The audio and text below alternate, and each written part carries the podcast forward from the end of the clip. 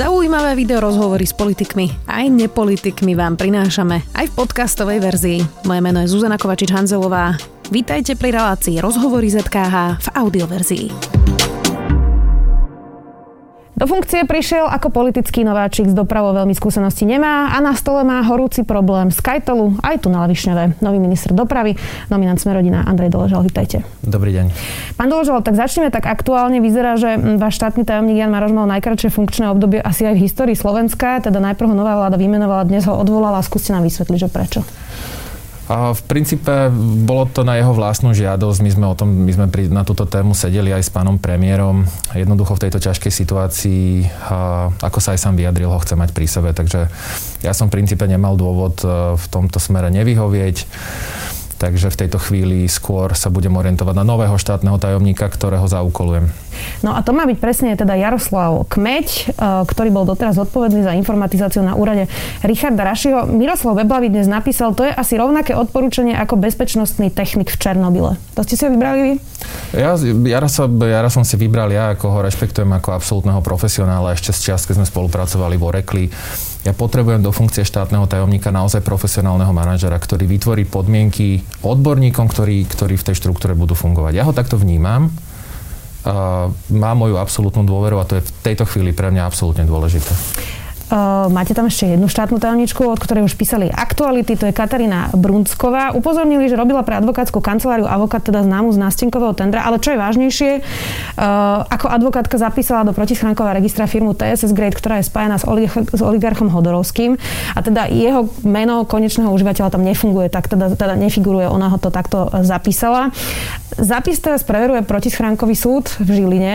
V prípade, že sa ukáže, že zapísala túto firmu nesprávne, vyvodíte Vyvodíte zodpovednosť voči pani Vrúckovej? Jednoznačne. Jednoznačne vyvodím. Ale pozor ešte na slovička v tomto smere, že ak niekoho zapisuje, to znamená, robí to na základe podkladov, ktoré boli doručené. Čiže ona mohla spraviť aj všetko správne, ak ona bola uvedená do omilu. Čiže tam ešte si to potrebujeme v tomto smere vyjasniť, ale odpoveď na vašu otázku, jasné, jednoznačne, a nielen pani Brunsková ako štátna tajomnička, ktokoľvek, ktokoľvek sa ukáže, že pochybil v akejkoľvek veci, tak budem konať rázne. Včera sme mali krásny príklad LPS, letové prevádzkové služby, asistentka za 3900 E, jasné, aj v tomto smere budem veľmi rázne konať. Dobre, ja sa pýtam len preto, pretože ona nechcela odpovedať, či sa zdá funkcie v prípade, že by súd odhalil teda, že to bolo nesprávne zapísané. Bude a chcem roz... iba povedať, že ten zákon je napísaný tak, že tí advokáti majú nezodpovednosť za to, čo zapíšu. Čiže ja rozumiem, že hovoríte, že o tom nemusela vedieť, ale tak ich v tom prípade nemala zapisovať. Budem konať rázne. Tam platí to, čo som, to, čo som povedal. Dobre. A v súvislosti s advokátom, ako uh, Tam bola koncipientka, akože... Bola advokátska juniorka, koncipientka, ako, a v tom čase advokát teraz možno vyznieva toxicky, v tom čase bola advokátska špička, čiže tam uh, ona je naozaj aj, aj rešpektovaná advokátka v tej oblasti.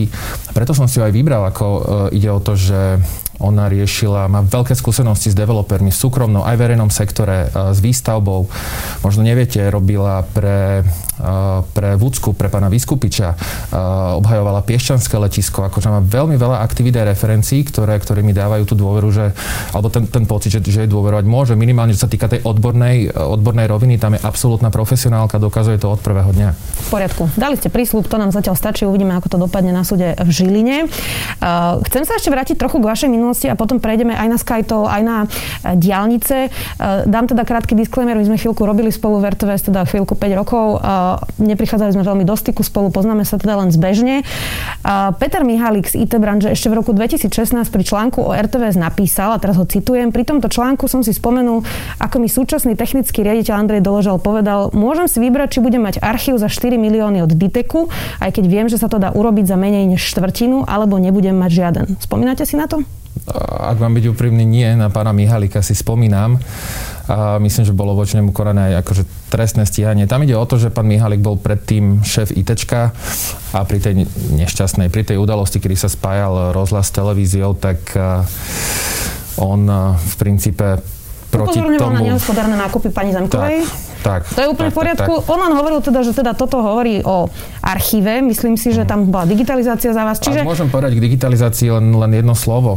Akože to, že sme dokázali ako možno jedný z mála vyčerpať ten operačný program digitalizácia, ktorý nám bol pridelený, to hovorí za všetko. Ako jedný z mála sme vybudovali v televízii funkčné digitálne pracovisko, digitalizujeme archívy dodnes, máme 4K skener, to nie sú vyhodené peniaze. Ako to, čo sme... No pokiaľ je to 4 krát drahšie, tak to sú vyhodené peniaze. Ak by sa to ukázalo, ale tam sme mali legitimne verejné obstarávanie. Akože e, ja si už konkrétne na tej sumy nespomínam, ale všetko išlo cez úvod, cez kontrolu, kontrolovala to Európska komisia, ako tie zariadenia neboli predražené. Ja som síce technický riaditeľ, tak by som o tom niečo mohol vedieť. To znamená, a možno aj tá naša spolupráca, ak, ak sme ju v disclaimeri spomenuli, tak tých 5, 5 rokov v RTVS bolo 5 rokov osvieteného riadenia, tam sa vrátil život, my sme preinvestovali, my sme zrekonštruovali toto štúdia. Toto dokonca ani pán Mihalík, lebo teda hovorí, že to bol najlepší manažment RTV, aký tam za posledné roky bol. Toto nikto nespochybňuje. Ja sa ale pýtam na toto preto, že ešte vás teda v takejto pozícii nepoznáme uh-huh. a je legitímna otázka, či ste teda pragmatický typ politika a ministra, uh, alebo ste pripravení naozaj bojovať proti korupcii, pretože tie dohody rôznych firm, firiem, ako je Ditek, ale aj iné,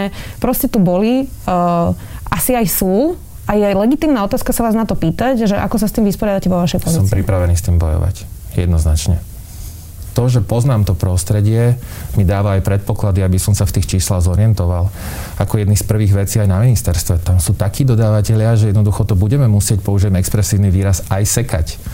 To znamená, a nie len na ministerstve, ale aj v podriadených organizáciách. To znamená, to je jedna z tých stratégií, že ak sa ukážu veci, ale na jednej strane môže byť niečo, môže sa javiť predražené, to znamená, že na druhej strane, že uh, mohla byť uzatvorená zmluva, ktorá sa javí zvonku ako predražená. Ale ja som exaktný typ človeka, ja si potrebujem tú zmluvu naštudovať, zauditovať a potom môžem posudzovať to, či je to predražené alebo nie. Každopádne, čo môžem zagarantovať, tak verejné obstarávania, ktoré budeme nastavovať my, respektíve ktoré chceme nastaviť, budeme robiť tak, aby mohla vzniknúť funkčná hospodárska súťaž, ktorá tú cenu potiahne dolu. Takže som pripravený bojovať s korupciou, tým nemám problém. Poďme teraz k tomu Skytolu, to je teda jedna z tých uh, asi predražených zmluv, to sa asi zhodneme, alebo nie? Akože to je, akože pre mňa je to nonsens. Akože viac ako takmer polovica prostriedkov, ktoré sa vyberú z mýta, idú prevádzkovateľovi systému. A môžeme sa v krátkosti dotknúť toho súčasného tendra, alebo teda toho súčasné, tej súčasnej zmluvy. Je nastavená veľmi nešťastne. Je to celé nastavené ako služba, to znamená SkyToll dodáva všetko na kľúč. To znamená aj samotný systém výberu mýta, aj tzv. kontrolný systém. A akékoľvek zmenové konania boli... Tá zmluva je veľmi nešťastná. Čo je teraz dôležité, ponaučiť sa z tých chýb, ktoré boli spravené možno v roku 2007, možno z časti nevedome, možno z časti aj úmyselne. Vyšetruje to policia, uvidíme. Vyšetruje to policia. Tomu sa ale v princípe nie, že nechcem venovať, ale čo je pre mňa dôležitejšie, ponaučiť sa z toho, čo bolo nastavené zle na to slúži štúdia, má viac ako 150 no, strán. To, sa, to mám ďalšie ďalej. otázky, čiže toto všetko môžeme prebrať. Uh, Arpad Eršek hovoril, že teda chce vyhlásiť novú súťaž, hovoril to ešte krátko pred voľbami, a že teda ministerstvo vyhlási v máji a potom bude mať 2,5 roka na to, aby si teda uh, urobilo vlastný mýtny systém. Plánujete to teda vyhlásiť v máji a stíha sa to? Malo by to byť v máji až v júni. Teraz komunikujeme veľmi úzko. NDS komunikuje s útvarom hodnota za peniaze chceme predtým, ako vyhlásime tú samotnú súťaž, diskutovať veľmi detálne pardon, aj samotné parametre tej súťaže. A chcem, aby to diskutovali aj, aj páni z, z UHP. Chcem prizvať 6 maďákov, autodopravcov. Nech konečne máme mytný systém, ktorý nebude vyhovať všetkým, ale minimálne, aby vznikla akási aspoň, aspoň e, odborná diskusia o tom, aké sú parametre. Ale opäť, ja som exaktný typ človeka, čiže tam sú jasné čísla a jasné možnosti, čo s mytným systémom spraviť. Jasné, máme možnosť číslo 1, máme tam jasne vyčíslenú opciu na 5 rokov, 627 mega náklady na, ďal, na prevádzku na najbližších 5 rokov. To je, to je možnosť číslo 1. E, to, či to je aj reálna možnosť, o tom môžeme diskutovať, ale asi sa zhodneme, že nie. E, možnosť číslo 2. Budeme, vypíšeme nový tender, ktorý ale bude postavený úplne inak. Nebude, nebude písaný, ak sa zhodneme s UHP, aj to je dôležité ale všetci to, alebo smerujeme to k tomu, aby ten systém, to, čo sa dá, aby sme obstarali a to, čo nedáva zmysel, lebo štát nie je vždy najlepší hospodár, to outsourcneme ako služby. Ja neviem, predaj sa môže konať na pumpách, call centrum, outsourcneme a tak ďalej. Čiže to, čo sa dá, tak obstaráme a e, budeme si ho prevádzkovať v princípe sami. To je možnosť číslo 2. Tam ale už trochu tušíme, že ten čas je, je zatiaľ ambiciozný, ten plán je ambiciozný, ale zatiaľ, zatiaľ by sme to mali stíhať. To znamená, tam je doba implementácie nejakých 12 mesiacov, čiže ak to tento rok e, v princípe do, polovi, do septembra budúceho roka, ak to, ak to podpíšeme, tak do konca 22 by sme to mali dať. Ale už tušíme, že ten tender môže byť torpedovaný, môže tam byť problémy, môže sa to oneskoriť. Tak je potrebné mať aj nejaký plán B. Čo je rokovanie so Skytolom o To je ešte C. To je ešte, to je ešte C. C. Uh-huh. Tak aký je plán B? Plán B môže byť, ako, dobre, poďme, poďme tou dohodou. Jasné, musíme rokovať so súčasným poskytovateľom. Pre mňa je neakceptovateľné uh, podpísať dohodu na ďalších 5 rokov. Poďme sa baviť o kratšom období, ale o významne nižšej sume. Hej? Čiže za tých podmienok sa môžem baviť o dohode. Isté, čím neskôr tú dohodu spravím, tým tá pozícia vyjednávať bude horšia. Ano. Čo je možno ešte dôležitejšie povedať, že nutnou podmienkou, aby sme mohli vyhlásiť férový tender, je napríklad odkúpenie tzv. portálov. Aby sme, dá, aby sme niekoho nediskriminovali pozitívne. To znamená, Skytol ako súčasný poskytovateľ by disponoval portálmi a ktokoľvek iný by prišiel, tak by tam nemohol fungovať. To znamená, a to je opäť dôkaz, že ten tender chceme nastaviť naozaj férovo. Čiže nutná podmienka odkúpiť portálové brány, dohoda so, so súčasným poskytovateľom, ale za významne výhodnejších podmienok pre štát a na významne kratšiu dobu. Minimálne do doby, pokiaľ nevysúťažíme, nevysúťažíme nový systém. Prečo je tak dôležité, bez ohľadu na dohodu so Skytolom, prečo je tak dôležité súťažiť nový systém? Lebo tá situácia na trhu sa významne zmenila a ten nový systém by mal fungovať ďalších 10 rokov už len také pragmatické veci ako tzv. palubné jednotky. Dnes je predsa doba, eh, doba mobilov, doba tzv. tenkých klientov. Toto môže byť nová palubná jednotka, ktorá má svoj GPS eh, snímač a môže fungovať ako, ako mýtny komunikátor. No, to už sú detaily, akože ako Nie, to nastaví, jasné? Súhlasím, áno, sú tam detaily, ale možno ešte významný fakt. My máme druhý systém, o ktorom sa málo hovorí, e-známky, eh, osobné autá budeme nastavovať nový tender tak, aby tzv. kontrolný systém, ktorý kontroluje, mohol kontrolovať aj nákladnú dopravu, aj osobnú. Čiže my myslíme že už, už štruktúrovanie dopredu Dobre, a nastavujeme... To z toho, čo hovoríte, že už ste rozhodnutí robiť novú súťaž. Jednoznačne. Jednoznačne. Jednoznačne. Dobre, čiže... A možno ešte poznámka. Uh, ak nebude možná, teda tá prvá opcia, asi ju nevyužijeme, lebo je nevýhodná. Ak nebude možná dohoda, a ak e, sa nám nepodarí vysúťažiť nový systém, to je tá posledná možnosť, C, D, ja som pripravený po vzore e, z Českej republiky spraviť hackathon, nemusíme to dať za víkend, e, môžeme to dať za pár týždňov a vybudovať systém, vrátiť sa v istom režime k známkam, k nálepkám pre diálničnú dopravu, pre, pre nákladnú dopravu a e, napojiť ho na existujúci kontrolný systém e-známok. My máme plán ďalší, aj keď sa nepodarí ani dohoda, aj keď sa nepodarí obstarať. To je možno dôležité, že že rozmýšľame naozaj dopredu e, niekoľko rokov. Ten problém je, že keď o tom hovoril mm, Arpad Eršek, tak vôbec nebolo jasné, či je to vlastne výhodné stavať ten nový mýtny systém, alebo je výhodnejšie sa naozaj to, dohadovať s tým Skytolom a tlačiť ho nižšie. Vy ste túto analýzu už videli, nechceli ju ukázať, nehovorili, či majú sfinalizovanú v NDSK, doteraz sme sa k nej nikto nedostali. Existuje takáto analýza, či to je naozaj výhodnejšie pre štát? Veľmi odporúčam si preštudovať, je zverejnená na stránke NDSK od 19. februára.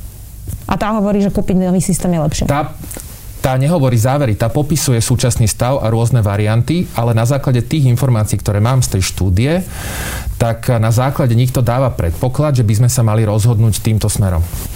Ex-minister Eršek dokola opakoval, že tú zmluvu s Kajtolom a najmä teda tie dodatky, ktoré sú podstatné a, sporné, zverejniť nemôže. Stále sa odvolával na obchodný zákonník, ktorý hovorí, že bez súhlasu druhej strany ju zverejniť nemôže. Je to taký svojský výklad, keďže ide o verejné financie a tam práve obchodný zákonník teda neplatí. E, je na to aj niekoľko judikatúr Najvyššieho súdu. Zverejníte komplet zmluvu so Skytolom? Tejto chvíli sa neviem vyjadriť, naozaj priznám, neviem. Akože potrebujem sa poradiť s právnikmi, lebo mohlo by to spôsobiť ďalšie súdne konania, ďalšie škody. Ak to bude čo len trochu možné, opäť si pomôžem príkladom z RTVS. Čo sa dalo, to sme jednoducho zverejnili. Tam bol napríklad podobný príklad, že, že e, kontrakty so, s majiteľmi športových práv nám nedovolili zverejniť, lebo to bolo obchodné tajomstvo. Čiže ak sa to bude dať, urobím všetko preto. Ja ne, nemáme čo skrývať. To znamená, ak sa to bude dať, tak to zverejníme. Takisto ako novú zmluvu. V podstate ty, vy ste to už spomenuli, že Skytol má naozaj extrémne vysoké zisky. Myslíte si, že sa pod tlakom teda vzdá, mm, lebo, lebo zhruba polovica tých tržieb ide naozaj z Kajtolu a je to, je to teda tak. zisk, je to, je to šialená marža, ktorú teda každý obchodník by naozaj prijal s radosťou. Už ste spolu rokovali? Ešte sme spolu nerokovali, ale tam budú smerovať moje najbližšie kroky. NDS, takto aby som bol korektný a nekritizoval kolegov z NDS, NDS už rokovala. Sú tam indície, kam by sme sa mohli dostať. Tie ponuky zatiaľ nie sú oficiálne, ale dáva nám to istý predpoklad, že by sme sa mohli dohodnúť. Lenže dohoda je je veľmi nebezpečné slovo a dáva opäť e, priestor na rôzne špekulácie na trhu, že oni sa dohodli. Hej, ako dohoda bude naozaj musí byť extrémne výhodná pre štát na to, aby sme, si aby sme o nej vôbec boli ochotní uh, uvažovať a nechať si ju schváliť v rámci vlády. Uh, väčšina ministrov, ktorí prišli do funkcie, menili šéfa nds menili šéfa železníc. Už ste si rozmysleli, či ich vymeníte, kedy a za koho? Áno. A, áno, a, viacerých predstaviteľov podnikov, ktorí sú podriadení ministerstvu alebo kde má ministerstvo a vplyv, tak budem meniť. Čo je dôležité, tak pre mňa je absolútnym kritérium odbornosť. Jednoducho mám už aj predstavu o tom, že koho chcem, aby v tých kľúčových pozíciách boli rešpektované autority či už v oblasti výstavby, alebo v prípade železníc, či už v prípade železníc. Je pre mňa extrémne dôležité, aby tam neprišiel človek úplne z, z cudzieho prostredia, ktorý tam bude rok stratený a to prostredie ho zožerie. To znamená, musí tam byť človek, ktorý obstojí aj svojou autoritou na tom celom trhu a bude schopný manažovať. Čiže možno ešte kľúčovejšia pozícia ako samotný generálny manažer alebo generálny riaditeľ bude pozícia N-1 pod ním, to je ten, ten výkonný manažment, investície, financie, prevádzka a tak ďalej. Takže e, nerozmýšľame len nad e, generálnym riaditeľom, ale aj nad tou úrovňou pod tým, aby ten výkon tam bol. Veľa sa diskutuje o tom, že kde ešte majú byť politické nominácie a na ktoré pozície sa majú robiť verejné výberové konania. V tomto ani koalícia nie je jednotná. Richard Stolik už pred voľbami hovoril, že on si teda myslí, že tam si treba vybrať svojho človeka, ktorý to bude manažovať. Potom bolo za ľudí, ktorí hovorili, že oni by radi videli teda verejné výberové konanie na všetky pozície. Budete robiť verejné výberové konanie napríklad na šéfa nds alebo šéfa železníc?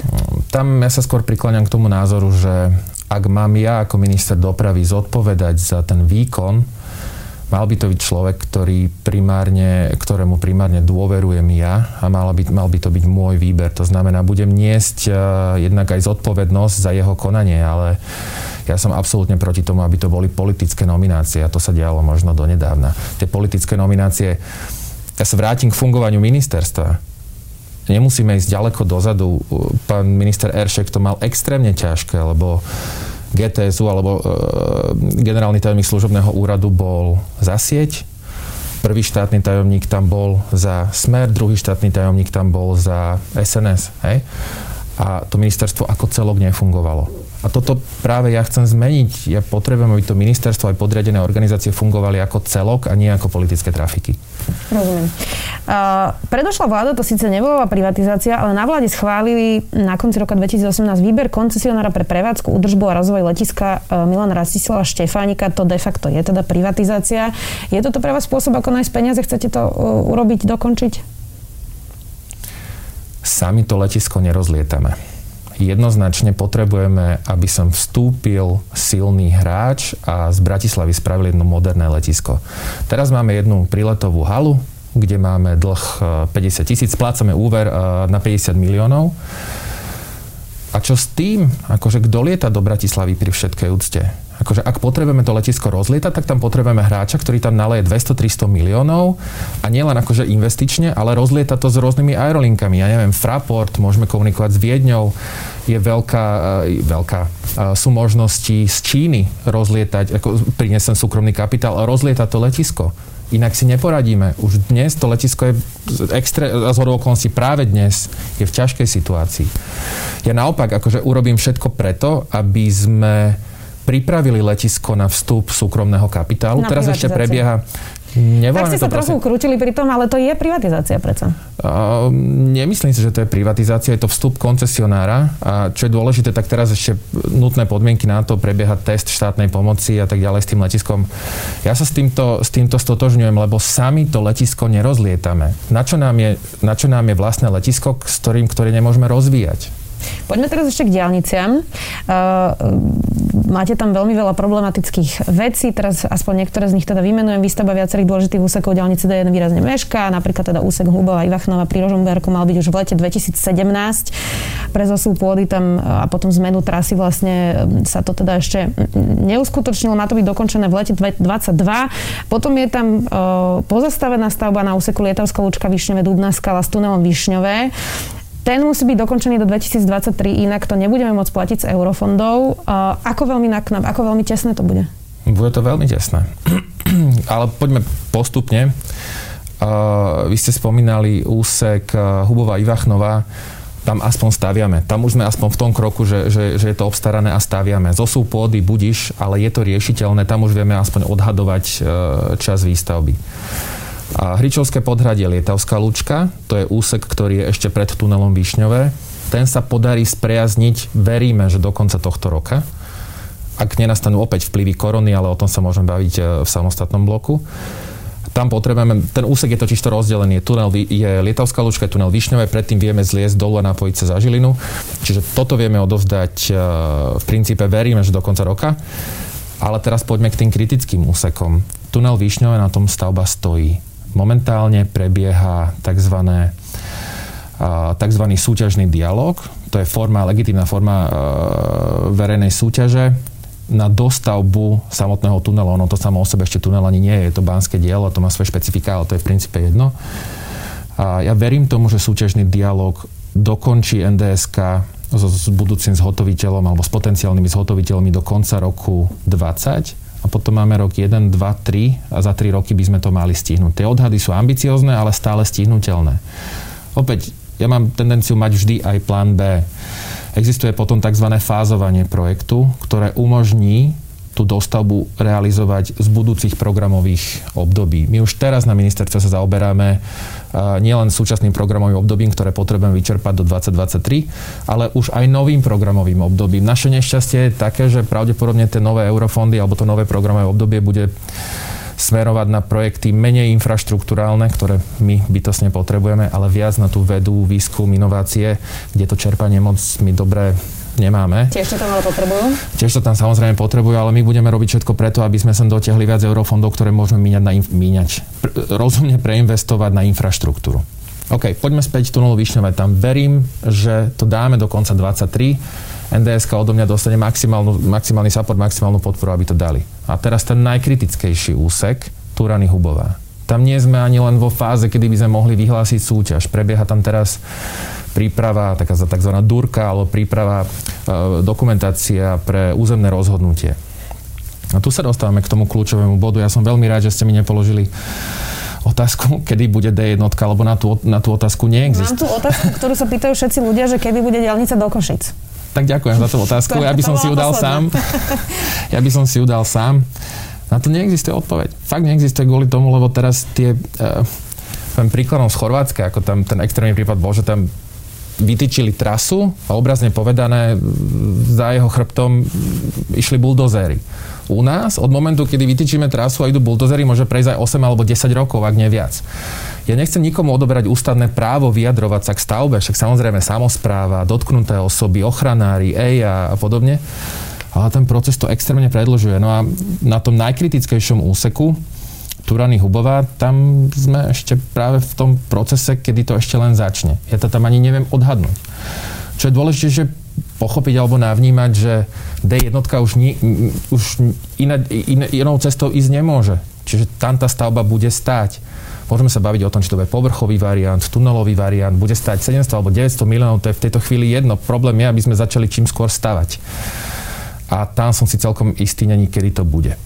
Preto a mám tú ambíciu predložiť aj návrh, možno až ústavného zákona. Máme ústavnú väčšinu v parlamente kedy by vznikol zákon, ktorý by dokázal pomenovať stavby tzv. strategického významu alebo národného významu alebo stavby po verejnom záujme. Veľmi pozorne to budeme musieť nastaviť ten wording, aby sa tento zákon nezneužíval. Ale keď 5,5 milióna čaká na posledný 30-kilometrový úsek, tak pri všetkej úcte jednoducho treba to urýchliť vo verejnom záujme. Čiže mám ambíciu by takýto zákon predložiť. Zákone? Čo by bolo v tom ústavnom zákone? Bola by tam definovaná, teda dajme tomu diálnica a čo by tam bolo? Napríklad možnosť odvolať sa v konkrétnej veci iba raz. To znamená, aby tam nemohli byť kontinuálne prieťahy v tom, že nám končí lehota na vyjadrovanie sa a v posledný deň tej lehoty pošlem zase k tej istej veci ďalšiu námietku a ďalšiu námietku, ďalšiu námietku. Je veľmi dôležité nebrať ústavné právo vyjadrovať sa k veci. To je samozrejme v poriadku a na mieste, ale nesmie to byť v rovine, že to torpedujeme a nejakým spôsobom robíme obštrukcie, aby sme tú stavbu oneskorili. Čo tým vyriešime? Tá stavba tam bude. Jedného dňa tam bude, potrebujeme pomôcť. Tam je úsek, veľmi nebezpečná križovatka Kráľovaný, určite to poznáte, smrteľné nehody a tak ďalej. Tá diálnica je tam potrebná. OK, ochranári, ja, ich, ja si vážim prírodu a ich rešpektujem, preto sa aj možno vybral tunelový variant, nie povrchový variant, ktorý e, máme tunelový variant urobíme všetko preto, keď je tam riziko z toho, že to zastaví vodu, neviem čo, napájanie nejakých, nejakých systémov, tak poďme na to nájsť technické riešenie. Hej? Ale tá stavba tam jedného dňa bude musieť byť. Rozumiem. S týmto súvisí aj stavebný zákon. Uh, máme jeden z najstarších stavebných zákonov vôbec v regióne. Uh, sú tam aj dosť veľké absurdnosti, nereflektuje vlastne ani súčasnú dobu. Uh, okrem iného aj samozprávy teda volajú pro množstvo praktických problémov od billboardov a nelegálnych billboardov až po nelegálne stavby, na ktoré nemajú páky. Jan Počiatek, keď bol na ministerstve dopravy, pripravil zákon, dokonca viacerí odborníci ho chválili, že naozaj tie pracovné skupiny pracovali, zapracovali teda všelijaké uh, pripomienky. Nakoniec to vlastne ani nepredložil do parlamentu, nenašiel na to politickú vôľu. Ako to bude s vami? My máme ambíciu uh, tento zákon uh, predložiť. Asi nie úplne v tejto forme, ako je pripravený na vláde, čiže budeme na ňom ešte pracovať. Ten zákon, neviem, či sme neurobili svetový rekord, tam bolo cez 3,5 tisíc medzirezortných pripomienok, čo asi naznačuje, aký, aký dôležitý je takýto zákon. Ehm, ja tam mám taký samostatný pohľad a ten bol možno kľúčový, najmä z pohľadu samozpráv. Po, poviem to, odpoviem otázkou. Je správne, aby samozprávy, aby starosta rozhodoval o stavebných konaniach? Nech si obec alebo samozpráva, to je môj názor, uh, aj v rámci, v rámci ministerstva. Skôr by to malo byť o tom, že samozpráva, obec, mesto si schváli územný plán, tam si definuje výšky stavieb, čo kde bude, obchody, domy, vysoké, nízke, trojpodlažné, to je jedno. Ale stavebný úrad by už len mal posudzovať, či tá stavba je v súlade s územným plánom. Tomu už sa tá samozpráva nemá čo, čo, čo vyjadrovať pri všetkej úcte.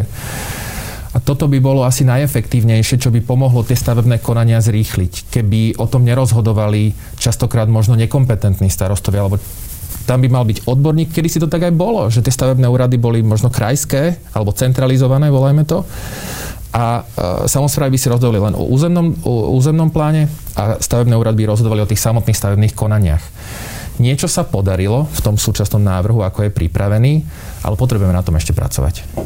Napríklad v Bratislave primátor teraz zastavil niekoľko dosť šialených nápadov, takže Bratislava je špecifická v tomto?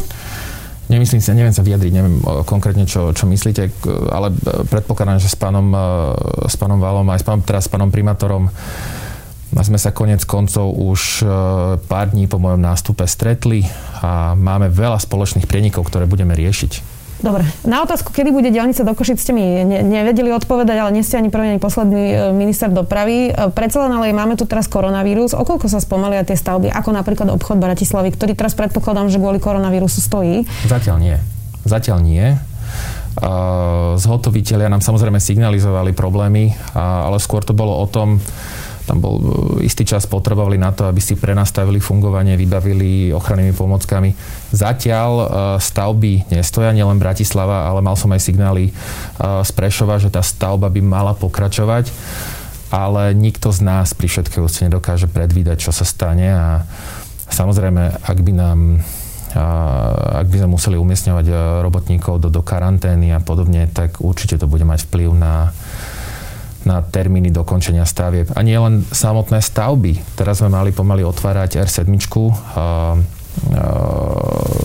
tuto, uh, na juhu Slovenska a pravde, už len taká, taká praktická vec ako kolaudácia alebo kolaudačné konanie nemohlo prebehnúť, lebo sa tam malo zhromažiť 80 ľudí, ale aj to má riešenie. My sme to kolaudačné konanie rozfázovali a predpokladám, že už niekedy v apríli, možno v máji, nechcem teraz dávať termíny, by sme mali ten úsek otvoriť. Čiže zatiaľ stavby nestoja. a budeme robiť všetko preto, aby nestáli. Uvidíme, ako to dopadne. Naozaj to nevie zatiaľ nikto predvídať. Ďakujem, že ste prišli do Sme video. Dnes tu bol nový minister dopravy a nominant Sme rodina Andrej Doložal. Ďakujem. Ďakujem za pozvanie. Počúvali ste podcastovú verziu relácie Rozhovory ZKH. Už tradične nás nájdete na streamovacích službách, vo vašich domácich asistentoch, na Sme.sk, v sekcii Sme video a samozrejme aj na našom YouTube kanáli Denníka Sme. Ďakujeme.